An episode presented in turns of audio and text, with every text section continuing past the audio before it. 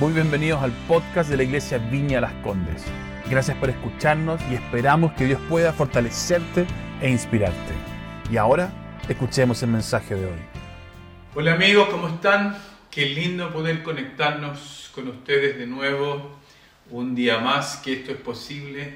Eh, yo creo que todos ya estamos entrando a una etapa como de, de desesperación con esto de estar un poco encerrados, de no poder vernos, de no poder abrazarnos, pero la esperanza es que un día eso va a ser posible. Ya por ahora, bueno, queda esto. Sinceramente, por lo menos yo estaba así como, ya, lo único que quiero es que esto termine, que esto se acabe, que todos podamos volver y, y compartir como nos corresponde.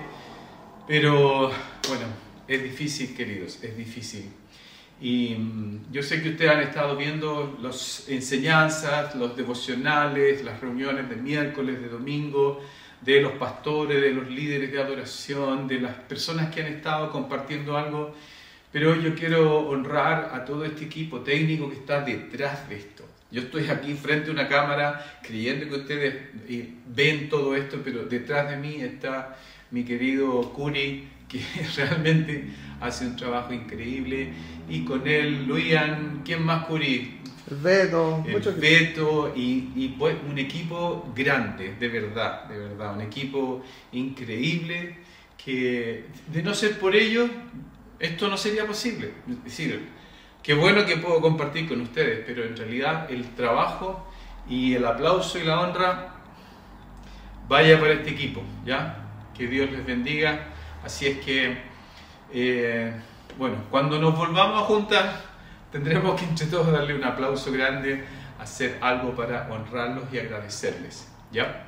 Así es que quiero compartir contigo esta mañana algo que ha estado como procesando un poco en mi corazón, porque siento que vivimos tiempos, sí, únicos, tiempos que mm, yo creo que nadie imaginó que íbamos a experimentar.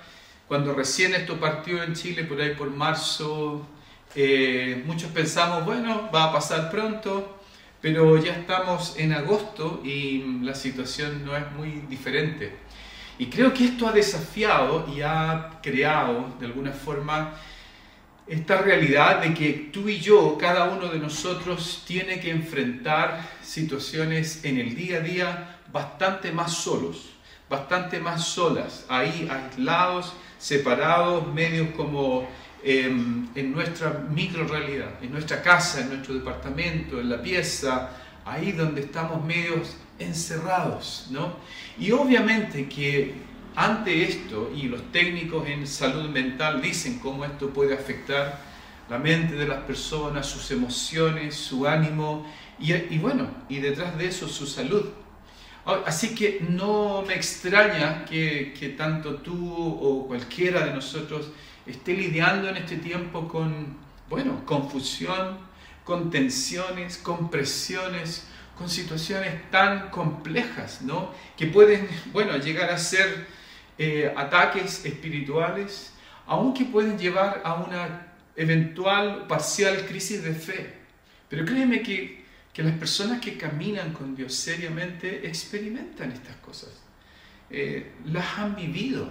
Y quiere decir eso que hay una visión de una relación con Dios que está siendo eh, probada, pero que está siendo desafiada a crecer. Así es que esta es la realidad. El enemigo te ataca con eh, pensamientos malos, con tentaciones, con situaciones difíciles. La vida, las circunstancias, las cosas van a querer tocarte y, y tentarte o robarte algo de ti adentro, algo de lo que Dios ha puesto dentro de ti. Y van a ser situaciones como eh, que te van a querer llevar a algo negativo, ¿no? El enemigo, las circunstancias. Dos cosas que nos quieren quitar y llevarnos a las cosas malas, a las cosas negras. Aquello que en buenas cuentas y en un lenguaje que globalice es lo negativo. Pero debo decirte algo esta mañana. Ah, Dios nos quiere desafiar a las cosas de Él, aquellas cosas que Él tiene para nosotros. Entonces, si el enemigo y las circunstancias quieren llevarnos a lo malo, la gracia de Dios nos va a desafiar a lo bueno. La presencia de Dios va a sensibilizar nuestro corazón hacia la experiencia de Él y la bondad de Dios eh, nos va a llevar hacia el genuino arrepentimiento. Entonces, todas estas son cosas que cuando estamos rodeados y nos sentimos como sobrepasados con esto difícil, es bueno entender este pasaje que, que Dios le dice a Moisés, Moisés, eh, ven conmigo, tiene un momento de intimidad con él y dice, yo haré pasar delante de ti toda mi bondad. Es decir, Dios, queridos, hay un pasaje que dice así, toda mi bondad, pero está escrito en muchas versiones como haré pasar, mi gloria delante de ti. Y la gloria, la belleza estética de Dios la vemos en la creación, pero la belleza del corazón de Dios la vemos en toda su bondad. Y por eso tanta gente que no conoce a Dios piensa algo malo de Él, piensa algo eh, difícil de Él, algo negativo de Él. Pero como Moisés, en medio de esta batalla y experimentando esta cercanía con Dios, tuvo esta palabra de Dios mismo a él. Moisés, yo haré pasar delante de ti toda mi bondad. Cuando nosotros venimos a Dios a, a, experimentar presencia de Dios, en una canción, en una adoración, en un pasaje, algo toca ahí adentro. Algo, algo en mí vuelve a conectarse con Dios. ¿No? Cuando yo sé que estoy haciendo algo que, Dios no quiere que yo haga, dice la Biblia que es la bondad de Dios que me guía al genuino arrepentimiento. Es decir, queridos, mirar a Dios en este tiempo, enfocarnos en Él y entender esto, nos puede llevar de vuelta. Ahora, quiero decirte algo. La Biblia dice lo siguiente en el Salmo 138, versículo 8. El Señor llevará a cabo sus planes para mi vida. Tú puedes decirlo. El Señor llevará a cabo sus planes para mi vida. Su amor es eterno. Él no abandona la obra de sus manos. Efesios 2.10 dice que somos hechura suya, creados en Cristo Jesús para buenas obras que Él preparó de antemano para que anduviésemos en ellas. Y por último, en Filipenses 1.6 dice que el que comenzó tan buena obra en nosotros, la completará hasta el día de Jesucristo. Y, y, quiero subrayar esto, porque la verdad las circunstancias y el enemigo hoy día quieren decirte algo opuesto, pero el Salmo dice, él no abandonará la obra de sus manos. Y Génesis 2 dice que nosotros somos la mejor obra de sus manos. Cuando Dios creó todo, cada vez dijo, esto es bueno, esto es bueno, pero cuando nos creó a nosotros, Él dijo, esto es muy bueno, esto es muy bueno. Así es que la verdad es esta. Él nos creó y es más, lo que dice Efesios es que nos creó en Él, somos su hechura para buenas obras que Él preparó de antemano. Aún los planes, las cosas que Dios va a acabar en tu vida, son cosas que Él ya determinó para ti. Es, es, como hay un pasaje en el Evangelio en que, en que la gente pregunta a Jesús, Señor, ¿qué debemos hacer para hacer las obras de Dios? ¿Qué debemos hacer para conectarnos con lo que Dios va a hacer? Y Jesús les dice, ustedes para hacer eso necesitan creer en mí. En buenas cuentas. Estoy como parafraseando el, versículo, pero básicamente está diciendo esto. Si tú quieres pensar qué es lo que tienes que hacer, el Señor te dice y te invita a una relación en la que tú solamente necesitas creer. Y este es el proceso. Y el, el pasaje de Filipenses me fascina, porque si yo soy obra de sus manos, dice, el que comenzó tan buena obra en nosotros, la completará hasta el día de Jesucristo. Y quiero por lo menos enumerar unas cinco cosas que son recursos y realidades de aquellos elementos y y, provisiones que Dios nos ha dado para que entendamos que nuestra vida no va a la circunstancia, no va al mal, sino que va directamente hacia un crecimiento en nuestra relación con Dios. Primero, Él ha hecho morar su espíritu en nosotros. esto es algo que Dios hizo, no tú ni yo. Yo no me instalé su espíritu en mí. Yo no puedo hacer eso. El día que yo abrí mi vida al Señor, su espíritu vino y la Biblia dice en Romanos 8:26 que este espíritu intercede por nosotros con gemidos indecibles. ¡Wow! Este espíritu que está en nosotros intercede por nosotros con gemidos que son difíciles de poner en palabras. ¿Te has pillado solo, sola, en algún momento sin tener palabras de cómo orar? ¿Y te has sorprendido que lágrimas salen de tus ojos al pensar en Dios, al volver a Dios? O a, a, veces como más, es decir, puede ser un llanto un poco más profundo y un poco más fuerte. Y tú no sabes por qué. Tú no entiendes qué está pasando adentro.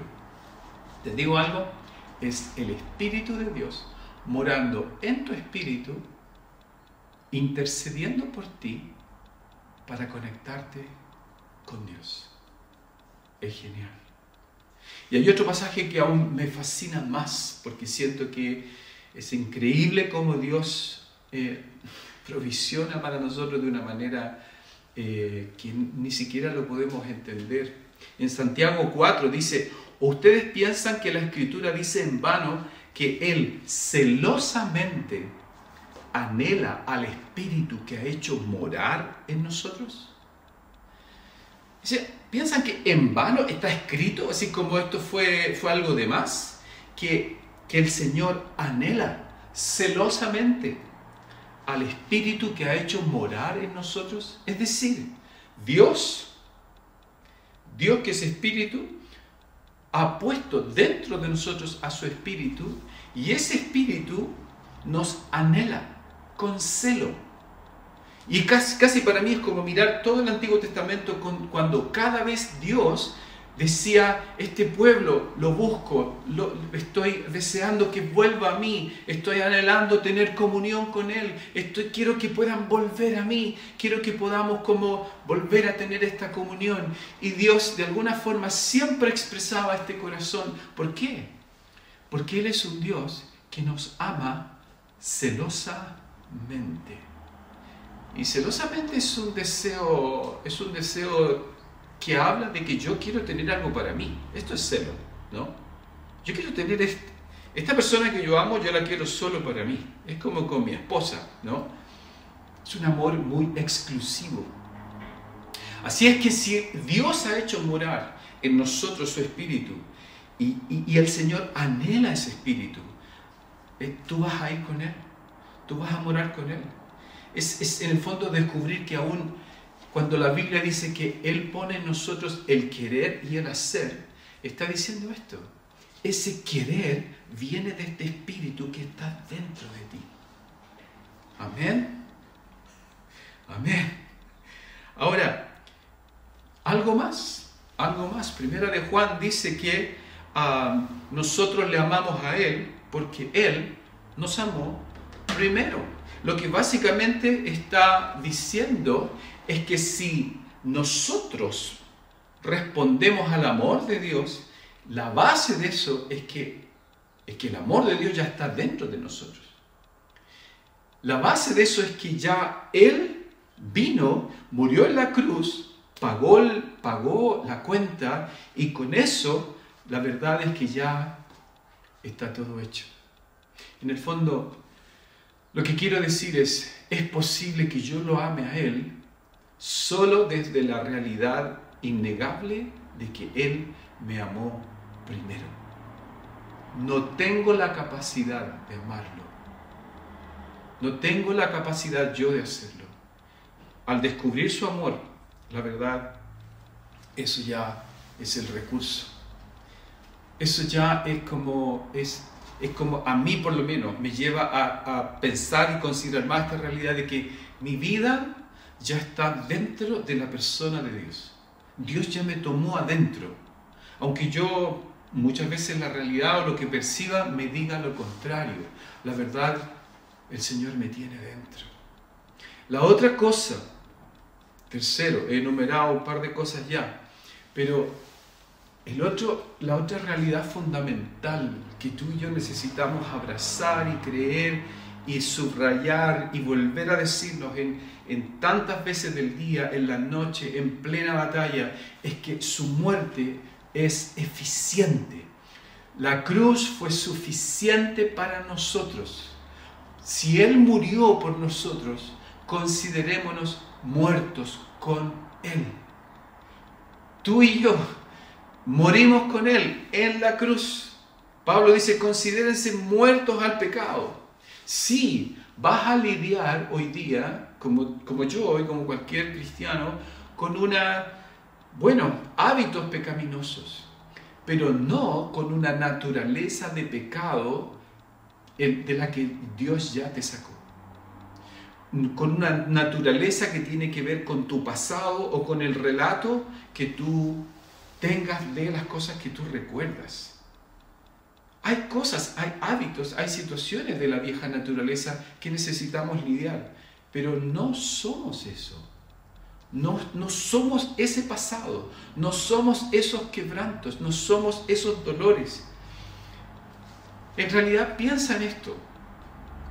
Cada vez que Dios se, se encontró con un hombre, llamó a una identidad nueva, lo sacó de su pasado y le dijo, vamos a mirar al futuro y te voy a llevar a planes y deseos y, y metas que yo tengo para ti. Así es que querido, Dios no está tratando de arreglarte. Dios no está tratando de arreglar mi vida. Él está queriendo que yo cada vez más fije mi ser en su justicia. Así que aquello que Él ve que a mí me falta, Él lo va sencillamente a guiar y fortalecer hacia perfeccionar esta imagen de Dios en mí. El Señor necesita y busca que yo solamente crezca en Él. No trate, ni me esfuerce, ni invente algo en lo que yo podría buscar ser mejor que. Porque la verdad, el Dios que te escogió hoy es el Dios que te verá el día que Él venga. Y claro, hoy día vives situaciones distintas. Y acá tal vez será un día perfecto. Pero tú y yo somos la misma persona. El Señor nos ve en Jesús para realmente fijar nuestra vida en su justicia. Él no está enfocado en tu pecado. Él está enfocado en su justicia en ti. Amén. Amén. Ahora, el siguiente recurso es que los pensamientos y planes para nosotros de parte de Dios son poderosos y son buenos. La verdad es esto, ¿no? Jeremías dice que el Señor tiene planes de bien y no de mal para darnos futuro y esperanza. ¡Wow! ¿Cuántas veces te pasa que te pillas como, ¿qué voy a hacer en mi vida? ¿Qué voy a hacer el siguiente año? ¿Cuántos de nosotros en, enero teníamos un lindo plan para, para el año? Este año yo voy a hacer. Yo escuché el otro día a alguien que me dijo, hoy yo tenía tantos planes para este año. ¿Y qué pasó con los planes? Bueno, Dios tenía otros planes, derechamente. ¿Y sabes qué? Esta pandemia a mí me habla los efectos que todos nosotros hemos tenido que enfrentar o procesar, es que a Dios le importa más lo que pasa dentro de ti que lo que pasa a través de ti. Yo puedo estar más enfocado en lo que yo quiero hacer, pero Dios está más enfocado en quién Él quiere que yo sea para Él. Así es que, bueno, Él no abandona la obra de sus manos. Y sus planes, como dije, son planes de bien para nosotros. Son, dice, dice Jeremías que no son de calamidad. Y lo opuesto de calamidad, calamidad es victoria, es felicidad. Es, son de futuro. ¿Por qué? Porque el Dios que habita en la eternidad La eternidad es pasado, presente y futuro. Y en el futuro, que es donde vamos a encontrarnos de manera perfecta con Él, es el lugar a donde tú y yo pertenecemos. No somos el pasado.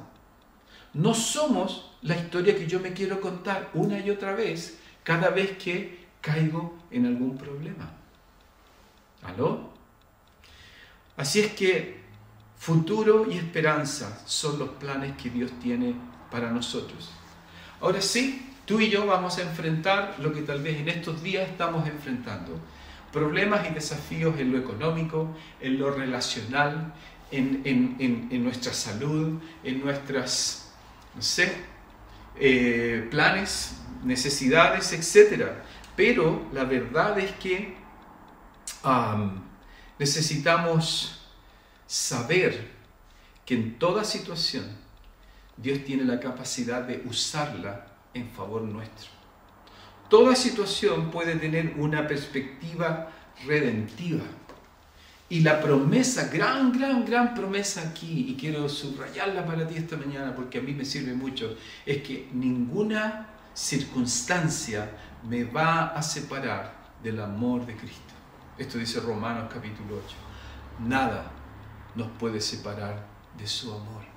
Por lo tanto, estoy escondido en Él. Estoy como ah, sabiendo que mi vida está eh, envuelta en el amor de Dios. ¿Qué es lo que tal vez a mí me cuesta procesar? Es que una vez que su espíritu vino a morar en mí, ese espíritu nos habla de que somos personas de un nuevo reino. Tú y yo somos personas de un nuevo reino. Entonces, si a lo que a Dios le importa no es tanto lo que yo hago, sino cómo yo crezco para caminar en lo que Él quiere, entonces Él quiere que yo abrace estos principios del reino, porque esos principios hablan de que Dios me quiere llevar a otro enfoque de vida no el que mi cultura me dice, no el que mi situación me dice, no lo que yo pienso por mi formación académica me diga, sino la visión del reino de Dios, donde yo debo abrazar un nuevo lenguaje. Por ejemplo, bendecir al que me maldice. El que se humilla será levantado, el que muere va a vivir, ¿no? Eh, son otros principios. Y probablemente hay muchos más en la palabra, ¿verdad? Que son principios del reino.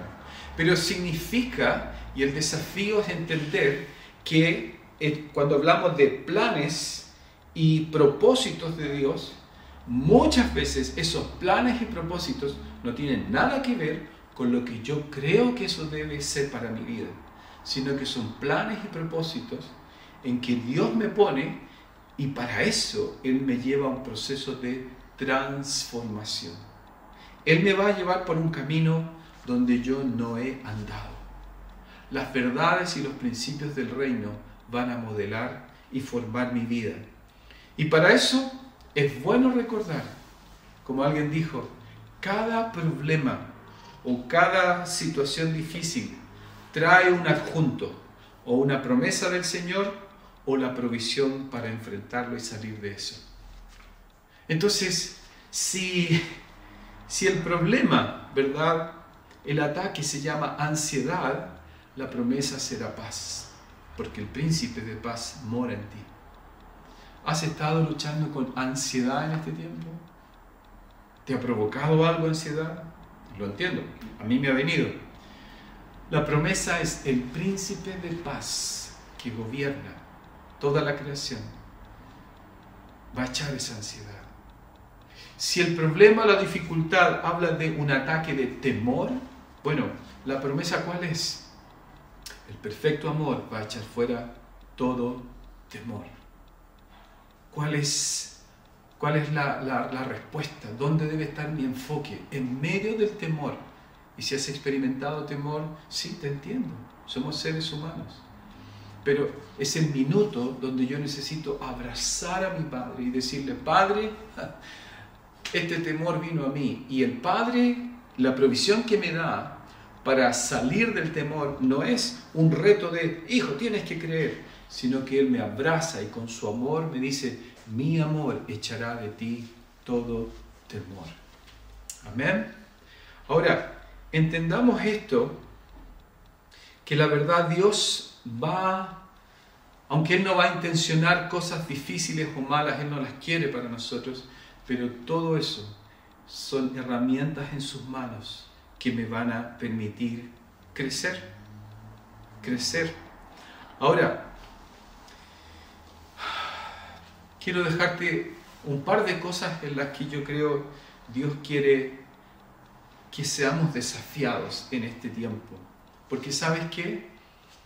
Seguimos lo que miramos y lo que miramos empoderamos.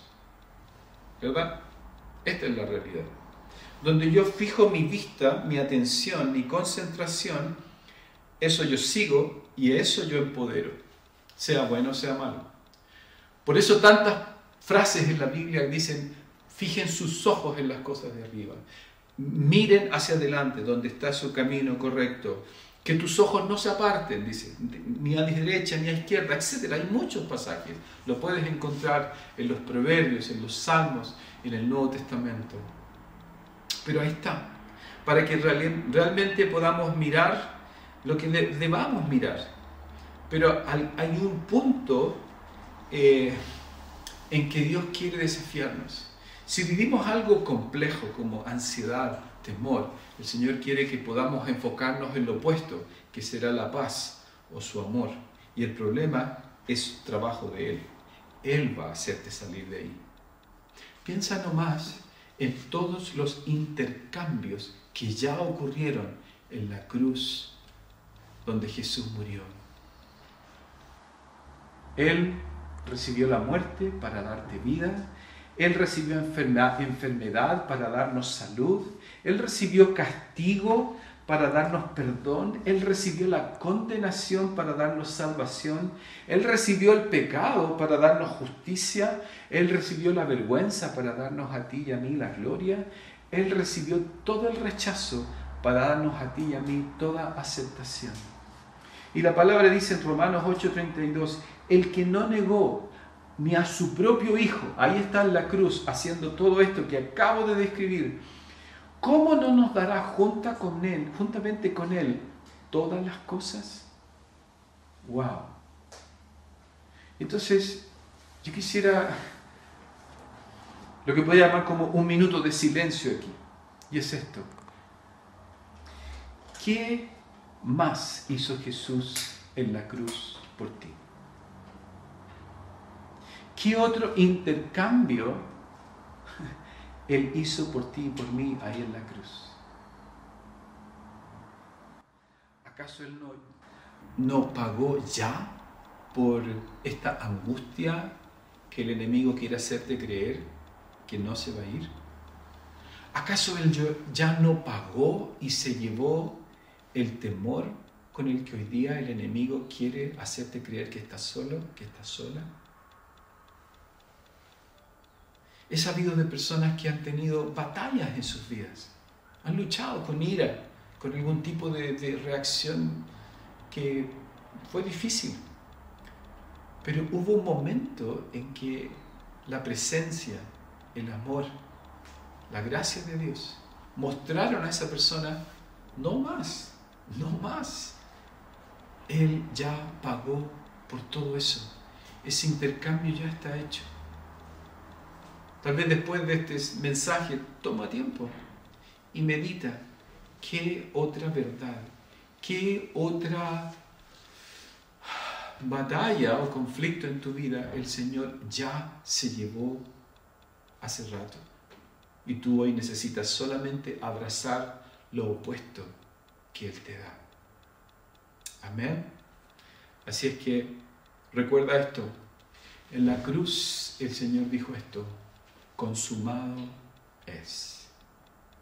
Él no puede volver a morir por ti, por tu salvación. Él no puede volver a morir por ti para darte sanidad, perdón, gloria, justicia y todo esto. Ya lo hizo.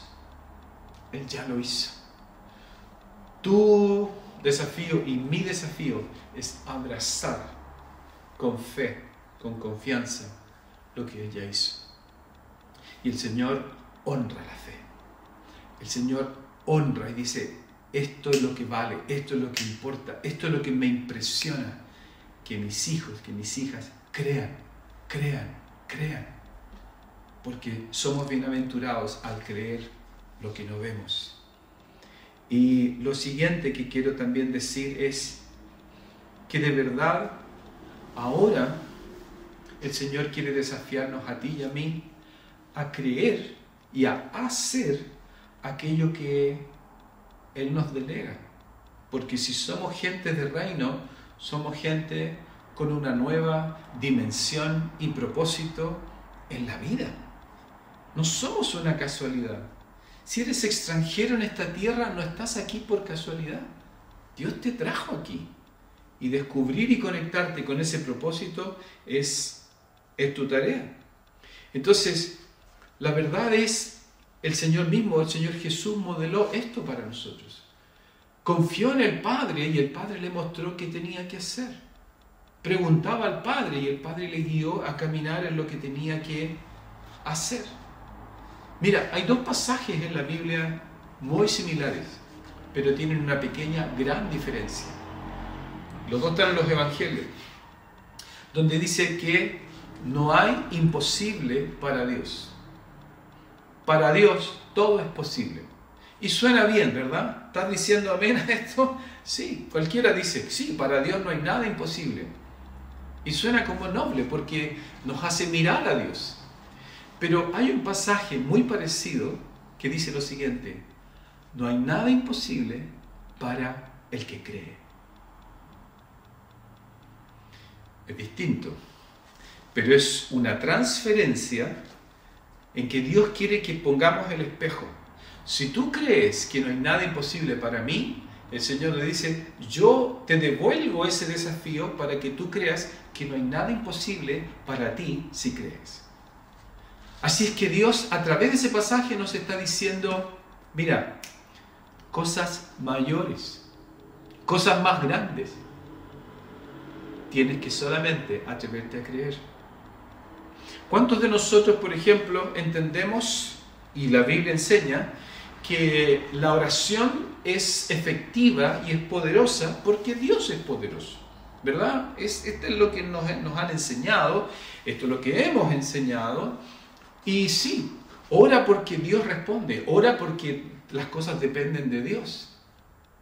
Pero ¿cuántos de nosotros meditamos adecuadamente en el pasaje de Santiago que dice, la oración del justo puede mucho? Y me encanta el pasaje porque casi inmediatamente los primeros versículos, versículos previos a esto dice que que Elías era un hombre, un hombre sujeto a pasiones, dificultades, pruebas como las nuestras. Es decir, aún Elías era un hombre como nosotros. Pero dice que oró y cosas pasaron. Oró y el Señor hizo milagros. Y tú puedes ver la vida de Elías, era, era increíble. Pero me encanta que él cambia el enfoque. Y dice, no solamente hables de la oración como lo que Dios puede hacer, sino habla de la oración como aquello que tú puedes generar. ¿Por qué? Por lo que dijimos antes. El Espíritu de Dios ya está en nosotros. El amor de Dios ya está en nosotros. La muerte de Cristo ya es suficiente para nosotros. Por lo tanto, y aquí quiero cerrar lo que estoy compartiendo esta mañana, es que si tú crees cosas grandes de Dios, Dios te va a llevar a creer cosas grandes de ti que moras en Dios. ¿Aló? Dios te va a llevar a creer no solamente cosas grandes de Dios, sino cosas grandes de ti. Dios te pone a ti y a mí frente a sus sueños. ¿Y sabes qué? Dios no tiene sueños pequeños. Todos los sueños de Dios son sueños grandes, sueños trascendentes, sueños de, su obra maravillosa. Dios no tiene planes cortos, Dios no tiene ideas pequeñas, Dios sueña y sueña en grande. Y el único ejemplo que quiero darte nomás en, en todo esto es, es que años atrás, años, años atrás, eh, predicando un pastor en, la viña, cuando estaba recién llegando, este hombre cita esta frase del Salmo 2 que dice, pídeme y te daré por herencia las naciones. Y por alguna razón, hoy día entiendo que era el Espíritu de Dios dentro de mí, cuando él dijo esa palabra, en mí fue como. ¿Qué es esto? ¿Qué es esto? Entonces me di cuenta que Dios me estaba desafiando a creer que mi vida podía ser en sus manos un instrumento para afectar naciones, pueblos. Y hoy miro atrás en los años que, que, el Señor me ha permitido caminar y me doy cuenta que Él ha usado mi vida para poder compartir de su palabra y de su evangelio y del reino de Dios en distintas naciones y con personas de distintas naciones. Pero en esa época me sonaba como, wow, esto es solamente como, es una, es una especie de oración, no sé, de, de, una figura mesiánica, profética del Salmo 2 que habla de Jesús cuando Él ora. Esto. No, era para, era para ti, era para mí.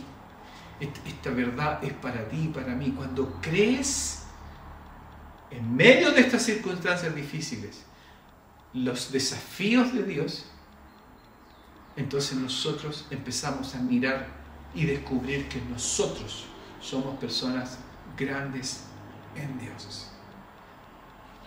Por su grandeza, por su, su maravilloso amor con que nos engendró para hacernos personas de su maravilloso reino. Amén.